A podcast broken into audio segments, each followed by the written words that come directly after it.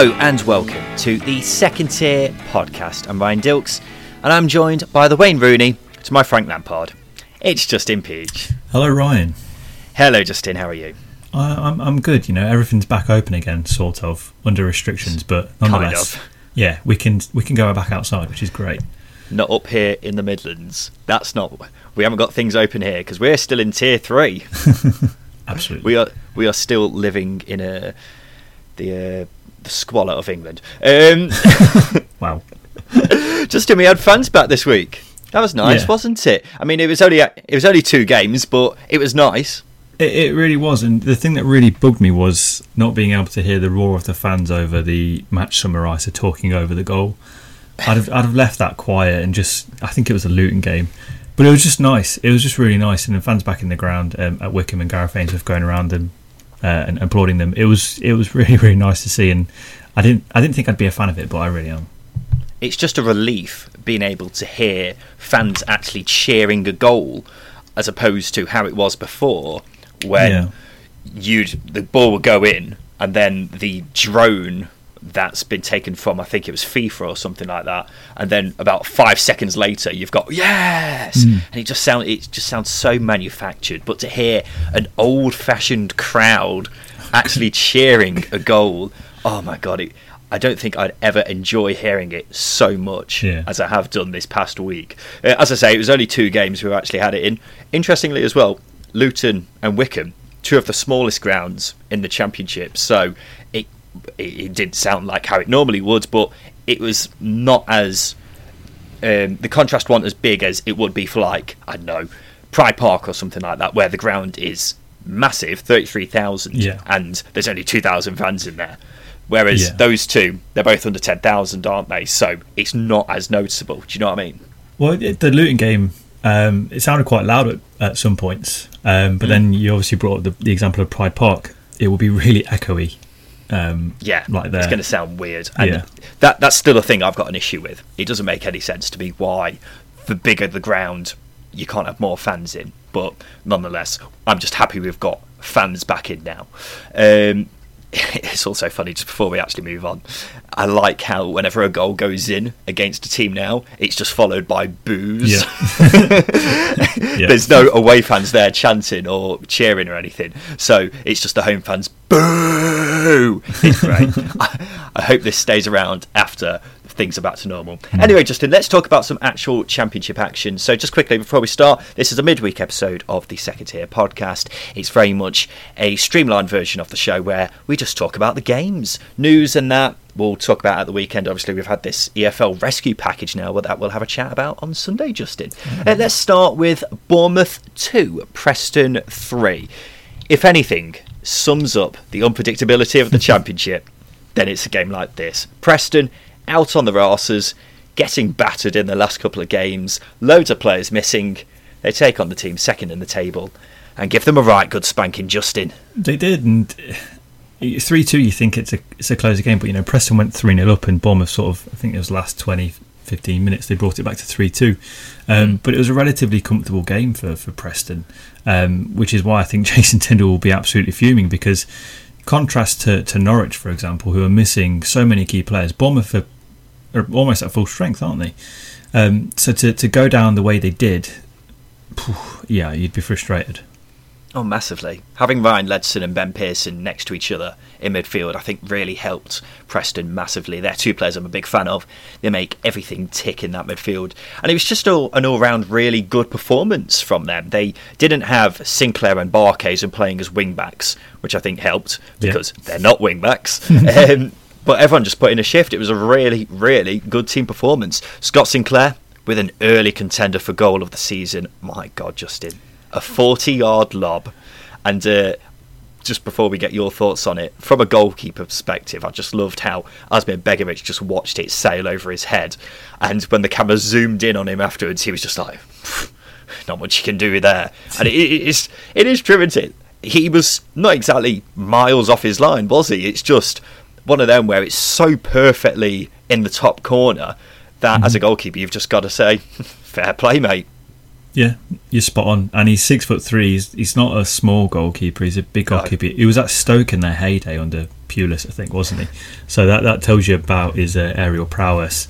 But yeah, you, you're spot on. I think it is an early. I say an early season. It has to be goal of the season. I think I said it a couple of weeks ago for another goal, but this one, yeah, I don't think you'll get a bet. You don't. I don't think you'll see a better lob than than this anywhere really, because as you say, Begovic isn't a sweeper keeper. He's not that far off his line. He gets done because it's in right in the top corner, and Scott Sinclair knew what he was doing. He, he Oh, absolutely yeah. knew what he was doing. He knew what corner he was going for, and that's the quality that he possesses. Um, and that Preston have got now, and I think that sort of got it was a good counter attack as well. You know, you, you you're forgetting this the thing that happened before it. You know, they won they won the ball back in their own penalty area and counter attack against Bournemouth. No, I don't know why they left one person back. For example, that was a bit weird, but um, yeah, it was just such a good goal, and I think that highlights how good Preston were last last night because all three goals were good counter attacking goals, and that sums it up really because he missed out a third of the pitch, didn't have to run the rest of it. Yeah, um, it's going to take one hell of a goal to top that one at the end of at our end of season awards, isn't it? Um, but Steve, um, Bournemouth Steve Cook, when he was on the ball, Preston midfielder Ben Pearson was reportedly heard saying, "Let him have the ball. He's shit." I wouldn't expect any less from Ben Pearson. it's it's so Sunday League, but I love it. Uh, defender Patrick Bauer went off injured, which is a massive blow for Preston. He's hurt his Achilles, and from the message he put on social media, it sounds like he could be out for quite a while, Yeah. which is a bit of a worry for them. But whatever the case, Alex Neil will understandably be delighted with this result. Whether it's a turning point, who knows?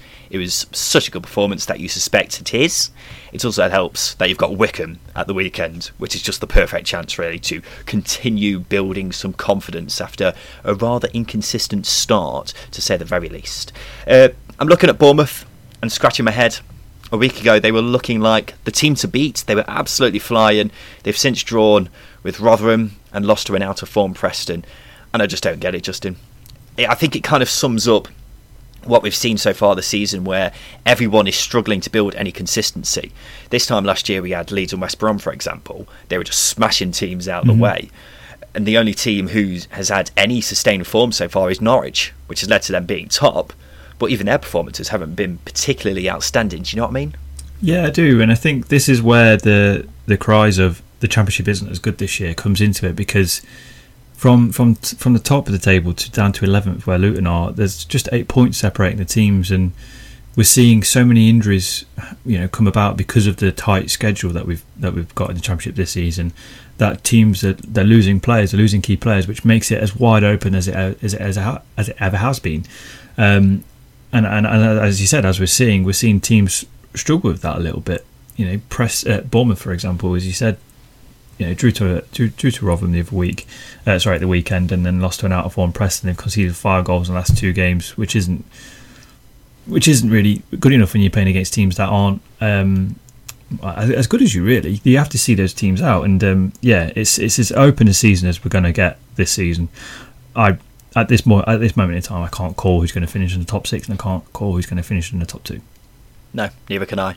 I disagree that the standards have dropped. I think everyone is just getting better and better, and which has led to this this season where, as you say, it is just wide open. Who is going to finish anywhere at this point? I have Yeah. no idea. We've got to move on, Justin. So, um, sorry. uh, Derby is still bottom after losing one all to Coventry. Late heartbreak for the Rams as they conceded a 91st minute equaliser. It would have given them just their second win of the season, but alas, here we are with Derby rooted to the bottom of the table, Justin, with a tough set of fixtures coming up just before Christmas. And I can't see things getting any better anytime soon. Well, th- this is why Derby need a, an experienced man to come in, and we've spoken about who to come in uh, in previous weeks. I think Paul Cook's the ideal candidate who's out there at the moment. You know, look at what he did at Wigan last season is a good example. And obviously, if Derby do go down, they've got a manager who knows how to get of, how to get out of League One should the worst happen. Um, but going back to the game, I think there is progress there. There certainly is progress. It's big progress. Colin Kazim Richards is again the man. I absolutely love him. I'm sure you might have seen a tweet um, about when he scored. Um, he's he's a 34 year old jo- uh, journeyman who was brought in as a stopgap up front for Derby, um, and he's showing the rest of the players what playing for the shirt is all about. you know, he really cares. And if everyone displays the same fighting character that he does, I think Derby will escape you know, relegation. Simple as that. Um, but they do need a manager in ASAP. The subs were all wrong for me, which screamed of an inexperienced manager. You shuffle the back four with 10 minutes to go, or with less with five minutes to go. It's a recipe for disaster, and Hamer had all the time in the world to, to find to pick his spot out from a from a high high clearance from Wisdom. Just quickly on Paul Cook, because I've seen plenty of Derby fans who saying who they want as their next manager. Paul Cook has been suggested, and it's quickly battered away as an uninspiring appointment. Why do you think it is a good appointment, and how would you convince Derby fans differently? You look at where Derby are. Who, who in the right mind is going to come to a club that's rooted at the bottom of the table with five points adrift? You're not going to get an Eddie Howe, a Rafa Benitez, a Steve Cooper, you know, in, in that situation at least with Paul Cook, you, you you've got a manager who is, as I've said, a safe pair of hands. He's a, he's a safe pair of hands. He's he's a, he's a manager who knows the championship really well. You look at the players last season: Kieffer Moore, Jamal Lowe. He got the best out of them eventually. Sam Morsy. He gets teams working incredibly hard. Nathan Byrne and David Marshall played their best football, I think, under him last season, um, for for a long time anyway. And he, and as I said, he knows the championship. He knows players. If bringing players in, you want a manager like that who has got knowledge, previous knowledge, and especially in lower leagues as well. If there's gems to pick up, he'll he'll bring them in.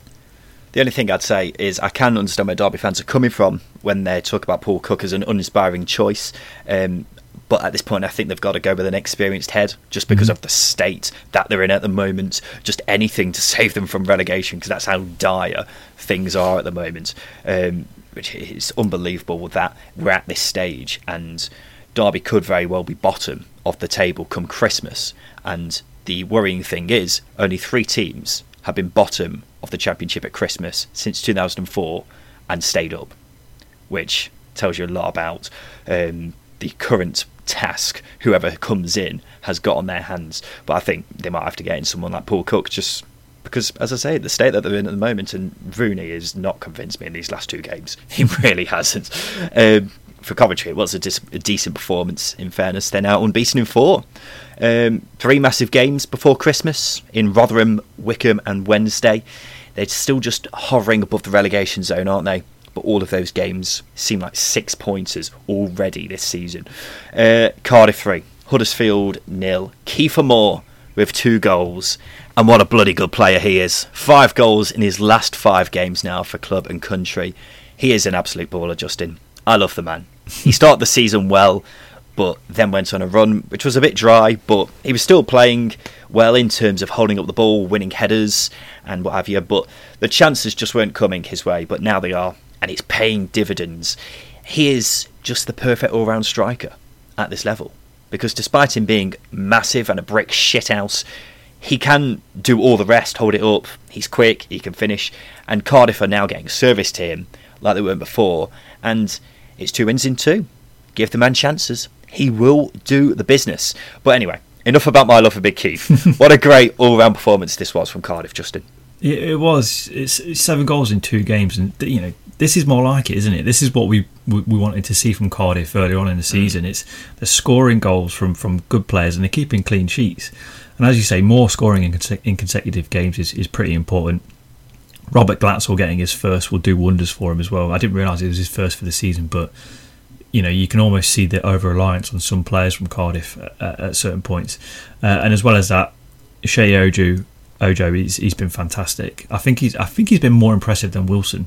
I'd say that. Um, I think he's a, he's, he's, he's, a he's an out and out winger. He's just a, a pure winger. You know, he's a guy that likes to get to the byline, likes to put crosses in, likes to drift in around the box, and he's getting better every, uh, every week. And Kieffer Moore's a perfect striker to supplement his um, his delivery.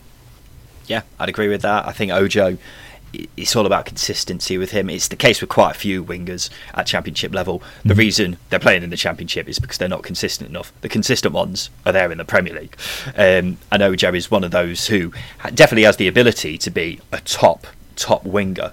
Um, it's just making it happen week in, week out. And as you say, I think uh, this is the Cardiff side we were expecting to see this season. It's just about keeping this up over the next few weeks. Uh, disappointing result from Huddersfield's perspective. They've been all right this season, haven't they? But mm-hmm. it is just one win in six games for them now. They're probably doing better than we were expecting them to Yeah. at the start of the season because we thought with Karlan Grant going, Steve Mounié, they might have been in a bit of a pickle. But Corberan has done a good job, hasn't he? It's just the results recently not been as good. No, you're spot on. But I said at the weekend they're going to get good results and they're going to get poor results. You know what Corberan is trying to do is is, is shifting a completely different mentality from from one end of the spectrum to the other. Very defensive group of managers that they've had over the years, going from Corberan, who is very much a Bielsa disciple, as we know, plays football completely differently to the Cowleys, to David Wagner, to Chris Powell, going back that far. So they're going to have to take a few punches uh, to the chin before they look like they're going to compete higher up the table and get some consistency. But they've got players there who are growing and growing and growing as the season goes along. So disappointing result, but I think in the grand scheme of things, it's good progress for Huddersfield. I loved it when Chris Powell was at Huddersfield. that was that was a good time uh, in football. Good to see Danny Ward back for Huddersfield as well. His first league start since rejoining them. He's had a few injury problems, but he's always been a good player at this level, hasn't Yeah. he? Him and Koroma should pick up a few goals this season. Norwich, they're still top despite losing 3 1 to Luton. Uh, without context, this result would seem like a shock, but knowing about Norwich's injury problems, maybe not so much. They had to put, I always butcher this guy's name, Placheta up front, who's normally a winger. Uh, they also only had two senior players on the bench amongst a host of other players missing. Uh, but it's not that bad because it just wasn't a great performance by Norwich. They still had the likes of Emi Buendía, Marco Stiepermann, Max Aarons, very good players at this level. But you've got to give full credit to Nathan Jones because this was just a great performance by Luton, wasn't it? It was. It was. It was a massive result as well because you know last week against Cardiff they, they were well beaten. And you know, after, as I say, after such a poor result, this this reaction was needed. It's their first win in four as well, and Norwich and their current situation came at the perfect time for Luton because. You know, it's, it's the best way to pick up points, and as well as that, James Collins scoring is massive. I don't think he's been as active in the box this season as he was last season. It's just six goals so far, which isn't bad, but for a player who you rely on to score goals to get you up the table, um, you know, he needs to do more. He needs to score more, and I think getting a penalty, putting away the penalty is, is big for him. But as I mentioned earlier on in the episode, Luton are just eight points off the top. It's very tight up there. I'm not saying Luton are going to go for the automatics or playoffs, but it's a very nice place to be after such a hard season last season. Yeah, definitely. They're still hanging around the top half, aren't they? Uh, James Collins and penalty. Love that. Just smashed it straight into the top bin. Just put your foot through it, son. That's Yeah. all you need to do. Uh, the actual penalty was a bit weird because Oh, yeah. Grant Hanley fell flat on his face and then suddenly Luton had a penalty. Apparently it was for handball, but it wasn't very clear. Um, and George Moncur got a superb goal as That well for goal. Luton's first lovely curled effort. Uh, it was their first win in five, Luton, so much needed. Someone who really impressed me was Kiernan Dewsbury Hall in midfield. He's a young lad on loan from Leicester. Looks a real quality player, Justin. Really quality. Uh, he creates chances, moves the ball brilliantly, puts in a shift defensively. I'm keeping an eye on him over the next few weeks. Uh, Norwich, the number of injuries they've had, it was always going to catch up with them at some point, wasn't it? Daniel Farke's had to pick a team from a limited number of players, and when you consider the number of games they're playing, the ones who are out, they're not getting the rest like other teams in the table are able to do. Mhm. So um, they've very hopefully got Teemu Pukki back at the weekend, but it's still a lot of players on that unavailability list, and heading into the Christmas period, the busy Christmas period, it's not ideal. They are still top, but you mentioned um, it's eight points separating Luton and Norwich. There's only four points separating Norwich in first and Middlesbrough in tenth, which is mental. Mm. Just sums up the championship this season. Uh, Blackburn two, Millwall one. Blackburn's third win in a row. However, I'd say it's the second one they've had where they've been perhaps a bit fortunate. Millwall had the better chances, but and I suppose it is the old saying that it's the sign of a good team when you don't play well, but you're still winning games. Do you know what I mean? Yeah, I do, and you know, you you are right. They're they're not playing well, but they are winning. Norwich had that um, earlier on in the season where they were scraping wins um, almost undeservedly at times, but they were still picking up results. Reading were as well, and it's kept them high up the table. It's the same with Blackburn here. You know, they've turned the form around, um, and it is a good result against against Millwall. And I think it sums the teams up. Millwall have had a lot of chances, but they're not scoring enough goals. Blackburn don't need that many. Well, Blackburn create a lot of chances, but they also convert them as well. Um, and that's that was the difference between the two teams. I think Adam Armstrong summed it up with his goal. The fact that he was stood still, like flat footed, but then the ball just fell to him, put his left foot through it, and it's a goal. That's the look that those sorts of teams have. And um, yeah, I think going to Millwall, it's, it's a poor run of form now for Millwall. Yeah, they're now without a win in seven. Admittedly, they've drawn five of those games. We'll talk to their, talk about them in just a sec because uh, Daniel Ayala was back in the Blackburn team after being out for more than a month with injury. And the Blackburn squad as a whole is now looking very well rounded, Justin. Loads yeah. of depth, a goal scorer in Adam Armstrong, a solid defence. It's a very good time to be part of this Blackburn team because they're looking really, really good. They've shown in the last couple of games that they can even grind out results when needs be. And uh, regular listeners will already be well aware of how much I like this Blackburn team. They're starting to just kick on now. Maybe at the right time as well, because other teams are starting to slow down um, and they're top of the form table. Even though they've got a tough run coming up, I don't think teams will want to play them at the moment. Lovely goal by Harvey Elliott as well. Lovely yeah. goal. Still only 17. I still can't get my head around it. uh, Gary Rowett, he thought they were unfortunate here. I'd agree. They played well. Maybe didn't get the rub of the green with refereeing decisions. We'll talk about that a bit later on, Justin, because there's been a few this midweek. Um, unlike when other teams go through bad patches, I think it shouldn't take long for Millwall to turn things around and get back on track because. Um, and I'm not just saying that because they've got Derby at the weekend, but there are there are bad runs, and then there are bad runs when the luck just isn't going your way and I think this is more of the latter. Do you agree? Potentially, but it is it is five draws into six and a defeat here, so you have to, you have to start to question. You know, are they are they playing as well as they could be? It's three goals since October as well for Millwall, which just it's, it's not what we expected from this Millwall team. A bit like Cardiff earlier on in the season, it's you know we expected a little bit more, um, and defensively they haven't been as good as they have been in the past. So it's that combination really that's letting down. Let's take a break, Justin. After that, we'll talk about wins. Are you struggling for present ideas this Christmas? Barnsley Have you thought about getting a Dortmund shirt for your dad? What about some Barcelona shorts for your brother? Or maybe even a Lazio jumper for that special someone in your life? Classic Football Shirts has everything you need for any football mad people you're buying for this Christmas. Whether it's a Blackburn shirt from 2007 or even Middlesbrough themed loungewear, whoever they support, they'll have something for their club. Have a look for yourself at classicfootballshirts.co.uk or visit them in store in either London or Manchester.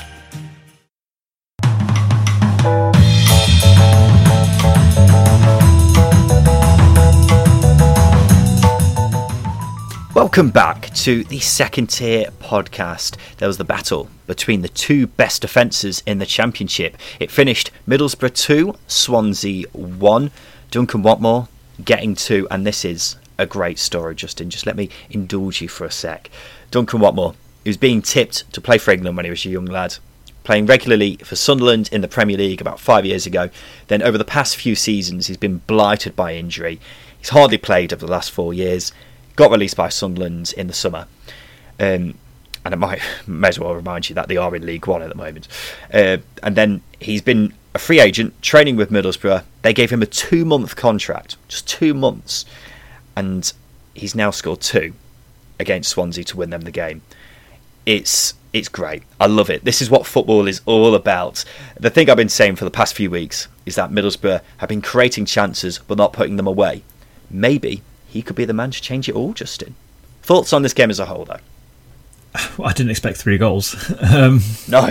So I guess you know if if you're a fan of either team, it's it's good to see goals in this game. But yeah, um, it's hard. It's hard to talk about it without talking about Duncan Watmore because it, it was all about him. You know, Warnock gets the best out of players like him, and it helps Borough. You look at Paddy McNair as well, who's just signed a new contract. He burst forward from centre back to play the ball for Duncan Watmore.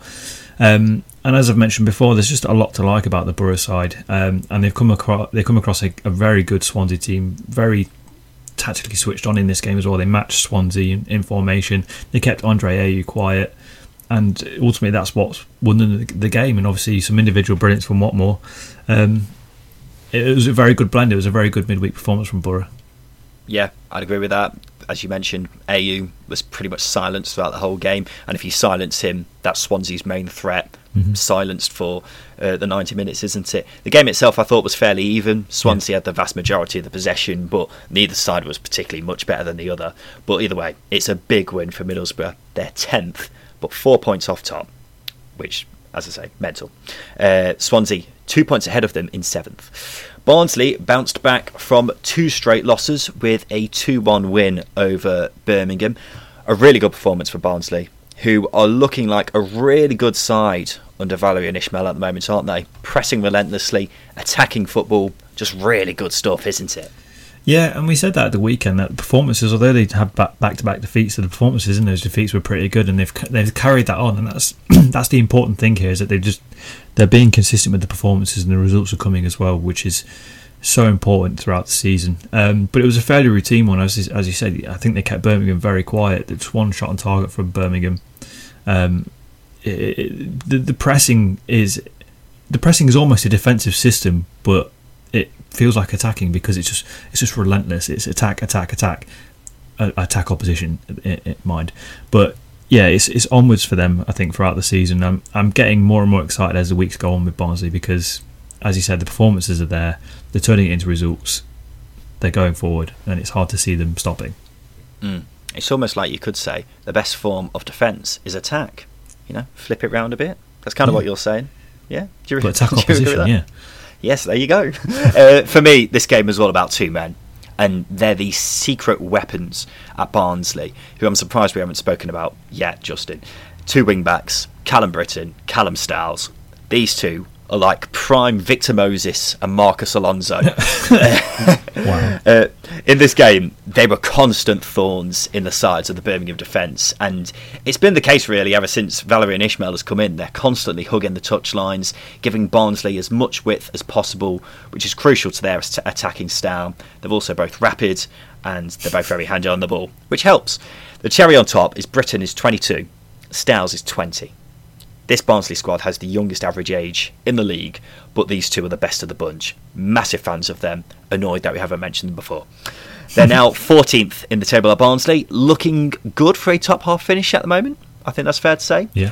Which is amazing when you consider they were in the relegation zone just over a month ago. For Birmingham, now six games without a win.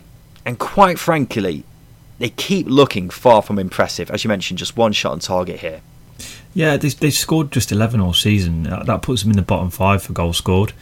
Um, you, you, do have to question Birmingham City, and you know if this if this run of form continues, do you start to question Karanka and what he's trying to get? Because you know, okay, they lost Bellingham this season, lost Adams before the season before. They haven't really replaced either of those players. They they brought in Leko, who looks a very good player. He was heavily involved in the build up for the goal for Scott Hogan, but it feels like they're relying a lot on individuals to sort of get them going. Um, and defensively, although they've conceded just 14 this season, which is one of the better records, they still concede a lot of chances. And then we saw that against Barnsley. Barnsley had a fair few chances to, to make the scoreline a, a lot higher. Yeah, you're spot on. I mentioned that not long ago mm-hmm. that Birmingham, despite having such a good record in terms of goals conceded, they're actually conceding quite a few chances, which just means that teams aren't taking their chances against them, and eventually that will catch up with you. They're just grinding out points, aren't they? And it's very much Karanka style of play. Sit back, let the attackers just do what they want up there, while the defence maintains this solidity at the back. Mm-hmm. It's not exactly entertaining to watch. It's effective though to a degree. It depends what talent you've got up top, and I think Birmingham in a way, are lacking talent up top. I like Jonathan Leko as a player. Uh, Sanchez on the wing looks good earlier in the season, not as much recently. They they need a bit more, don't they? They're just more than happy to grind out results, and that I suppose that just sums up Aitor Karanka in a way, doesn't it? uh, Rotherham nil, Brentford two. A straightforward win for Brentford. The most interesting thing here was Marcus Forss and Ivan Toney both started and both got on the score sheet, and I am very interested, Justin, to see if Thomas Frank sticks with this, because having two clinical finishes in the same team could be the answer to all their problems, couldn't it? Well, when you've got two players who are scoring goals are as clinical as they are, it's just goals, goals, goals, isn't it?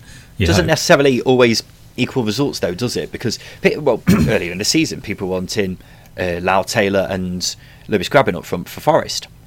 it, you're having to change your whole style of play, style of play to Mhm. suit two players.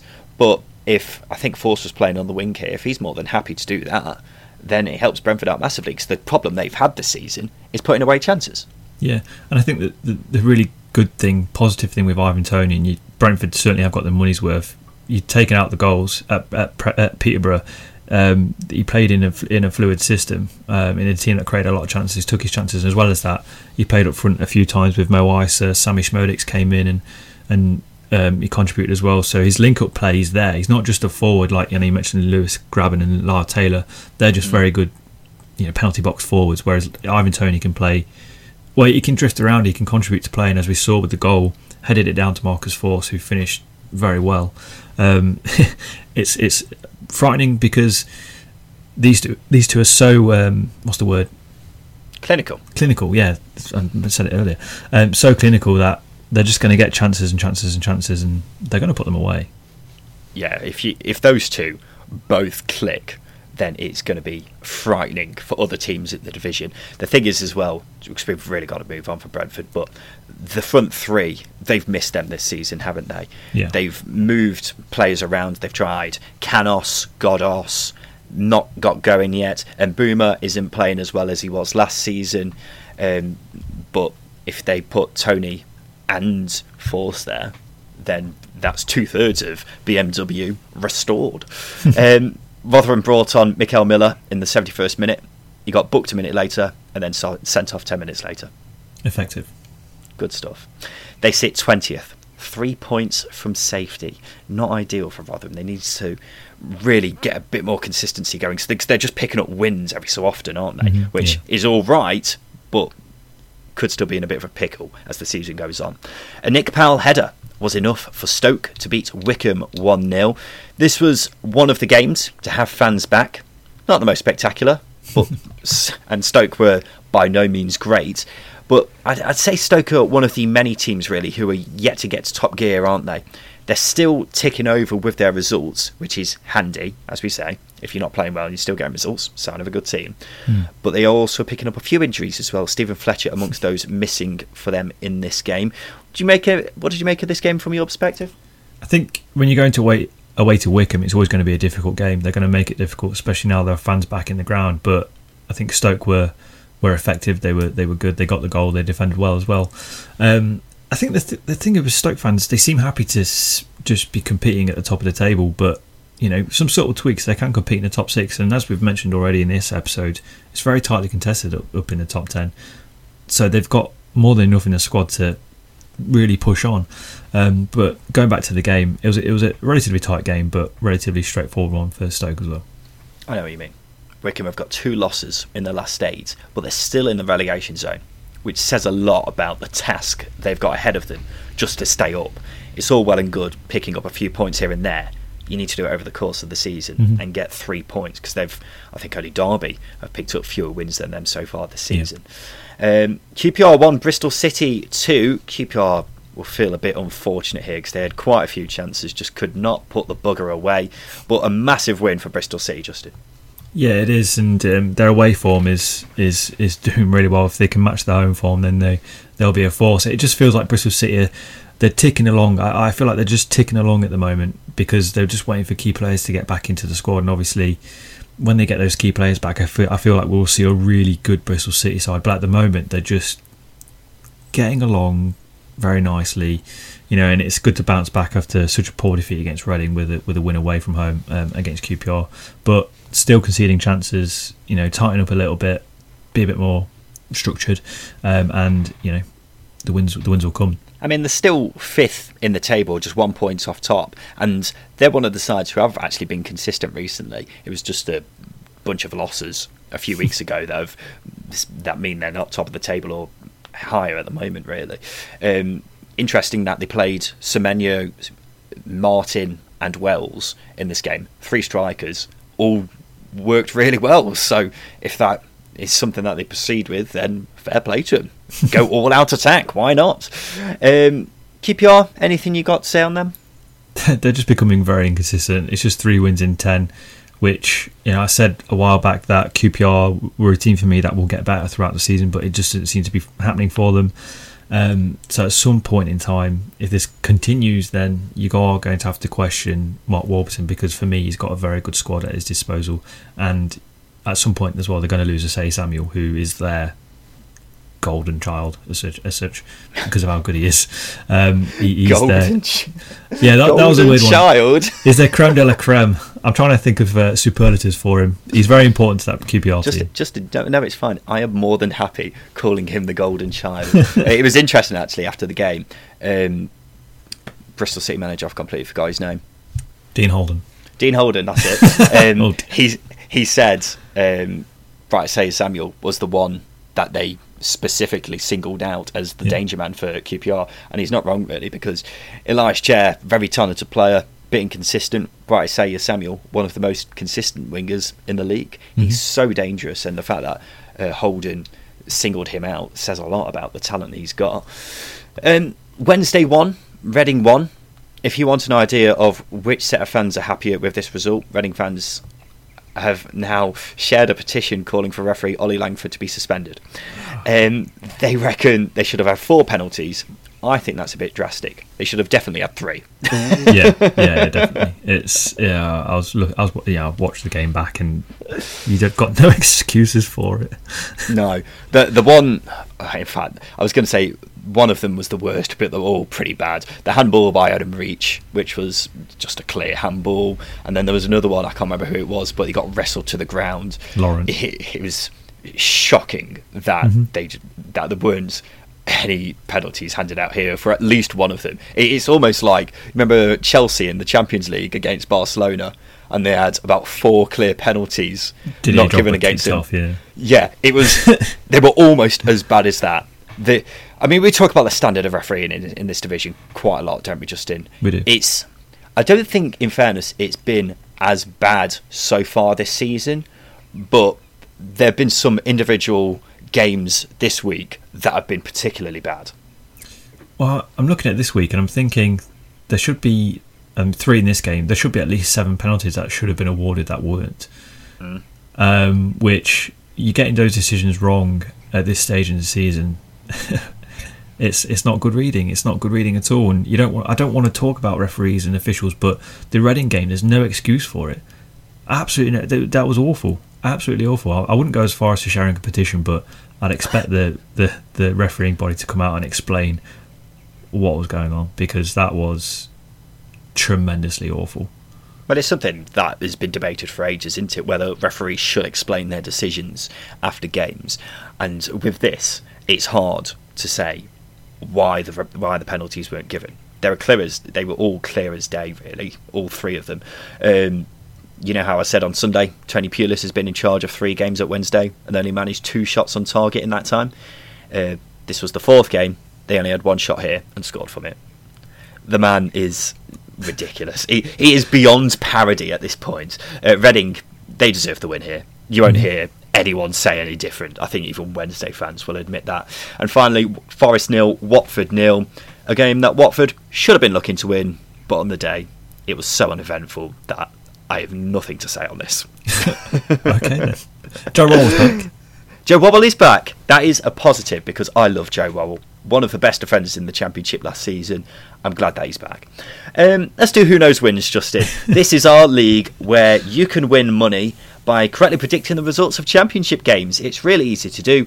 Just download the Who Knows Wins app, join our league, guess the most correct results out of all the games in the Championship. The more people involved, the bigger the prize. Excuse me. We have had some massive prizes recently. In the midweek games, just gone, the win pot was over 350 quid, Justin. 350 quid, and it was won by Tino14, who got 150 off the pot. That is massive. Well done, Tino14. The deadline to enter this weekend's league is half five on Friday afternoon because there's a mega early game this week. So make sure you get involved ASAP to win some sweet, sweet moolah. Right, Justin, let's quickly go through the games. Barnsley, Bournemouth, which way are you going? I'm going to go Barnsley.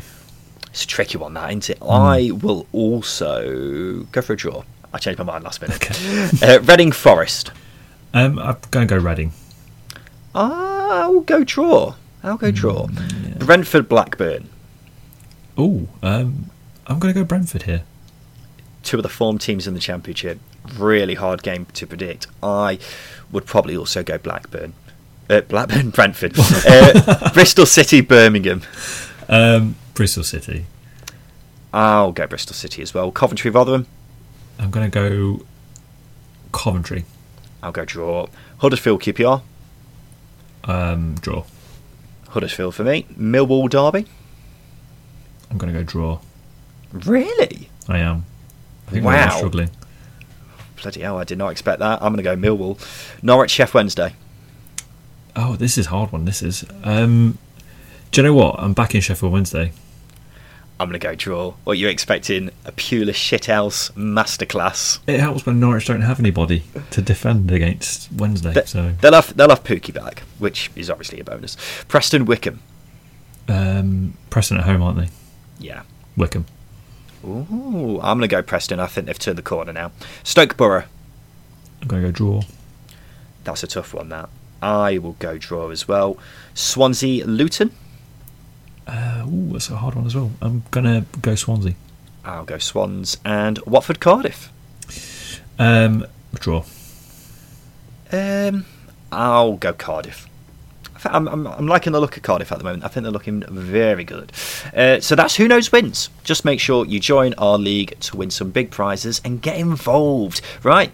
This has been the Second Tier Podcast. Thank you for listening to this midweek edition. We'll be back again on Sunday, where we have got a lot to talk about in terms of the news. And as always, we'll give you the latest on the action from the best league in the world, with more fans back this weekend, Justin. How exciting!